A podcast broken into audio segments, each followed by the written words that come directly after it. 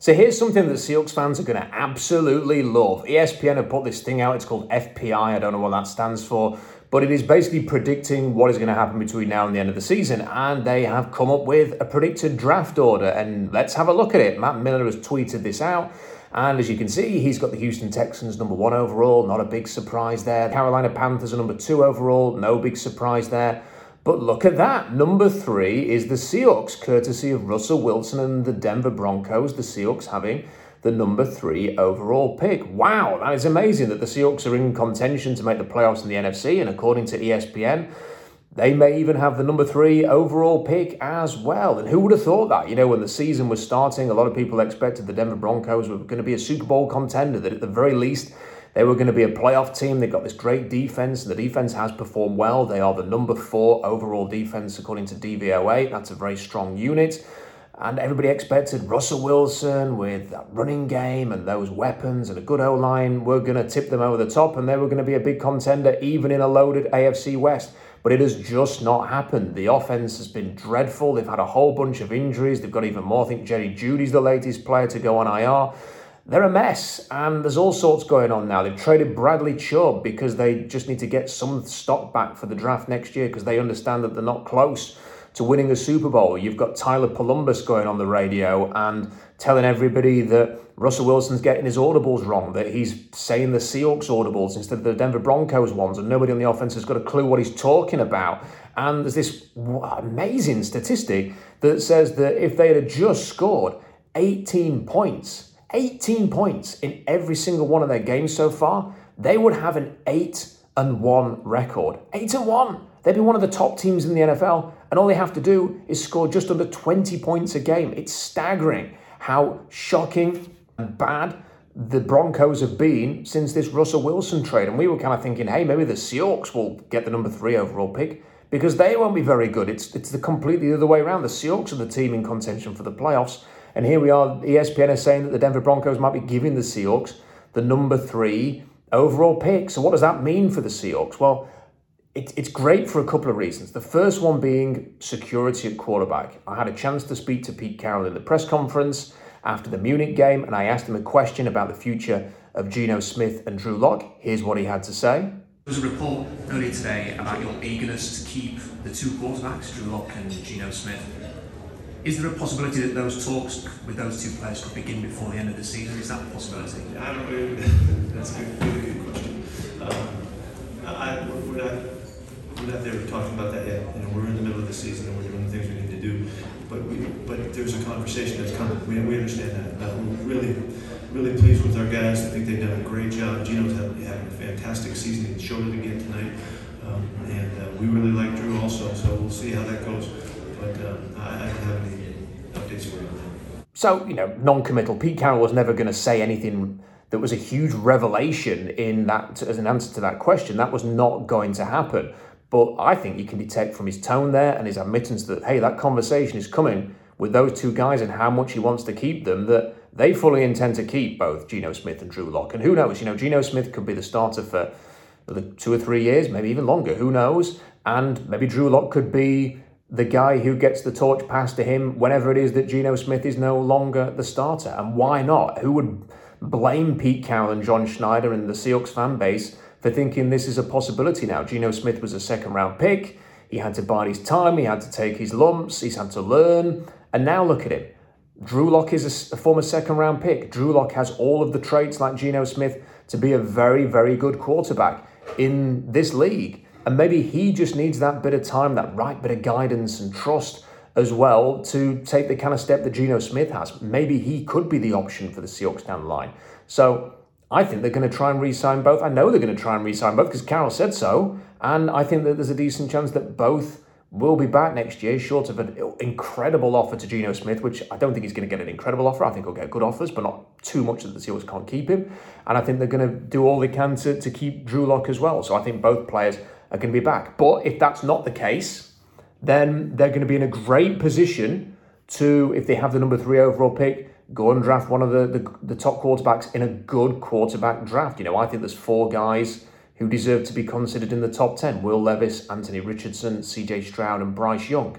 All very good options at the top of round one. So you've got a contingency plan there if you can't keep Geno Smith or if you want to add a young quarterback even to develop under him if Drew Lock moves on. So you've got some options there.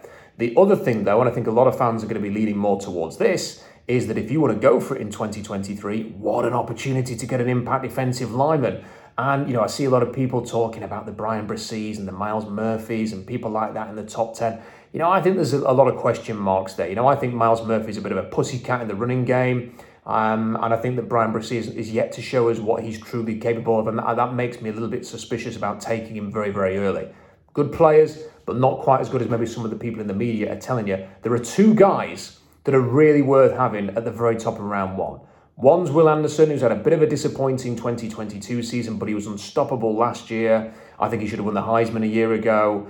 There's, there's a lot of potential there. You can justify taking him third overall. And the other one's Jalen Carter, who has been amazing in the last fortnight. His last two games for Georgia since coming back from injury He's been unblockable, and he's exactly the kind of player the Seahawks need a defensive tackle who can F plays up. That is exactly what the Seahawks need, and that is what he is. If you have the number three overall pick, you are getting one of Will Anderson or Jalen Carter. They might both be there for you. If it, it falls like this, and the Texans and the Panthers are picking number one and number two, they may take quarterbacks one and two, and then you will have your pick of either of those guys, which will be an incredible situation for the Seahawks. And just imagine what that would do to the defense as well. And then you would have your own pick in round one, Denver's pick in round two. And if it, hey, if they're picking three overall here, then you're getting a very high pick in round two as well. That's almost like a first round pick as well. And then you've got your own pick, and then you've got your pick in round three. It'd be a huge opportunity for the Seahawks to make a massive step forward into 2023 and become a really strong contender in the NFC. So it's all really exciting. And listen, I really, really hope that Russell Wilson and the Denver Broncos are going to gift the Seattle Seahawks the number three overall pick. And this is very exciting. And when I saw this tweet, I got excited. I bet when you saw it, you got excited. It's a wonderful thought. But here's the thing for this to happen, the Broncos are going to have to win one of the last eight games. And I just don't really see that happening. They, I just can't see them going one and seven. They've got to play teams like the Cardinals, the Rams who are struggling. They've got to play the Panthers.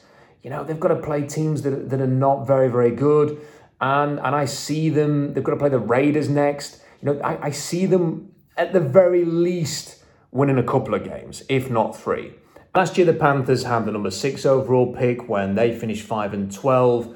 The Giants, courtesy of the Chicago Bears, owned the number seven pick after the Bears finished six and eleven. So I, you know, I think that that's where the Broncos are going to finish, and that's what the Seahawks are going to end up with, probably the six or the seven overall pick. That might still be enough to get at someone like Jalen Carter. We'll see as this draft process goes along. Houston had to go four and thirteen to get the number three overall pick. And the Jets at number four were also four and 13. I'm just not sure. You know, with the Broncos having the number four uh, overall defense, according to DVOA, because they are going to keep these games tight. I'm just not sure that they're going to go one and seven to finish this season, even if they just beat the Cardinals, even if you know to go with the Panthers, or if they win one of these games against the Raiders or the Chargers, or they beat the Rams, given the way that the Rams are playing. I just see them somehow, even if it's nothing to do with Russ and it's all to do with Patrick Surtain and the rest of those guys on defense. I just see them finding a way to win a couple of games, and therefore the Seahawks are not going to end up with the number three overall pick. But whether it's all of the chaos that's going on, there's got to be people in that Denver locker room who are saying, listen, you only need to get 18 points for us to win games because of our defense, and they're paying you $250 million and they've traded everything for you. What are you going when are you to step up to the plate? When are you to do something to help us out? And I bet that's a sentiment in that locker room. And the longer that this goes on, where the offense just isn't working and Russ isn't playing very well, that sentiment's to grow. And Bradley Chubb isn't there. And all this other stuff and the injuries, you could make a compelling case for saying, yes, the, the Broncos are going to give the Seahawks number three over a pick. I am not going to get my hopes up just yet. But it's a great tweet to look at, isn't it? It's a great thought to have, and I would love it.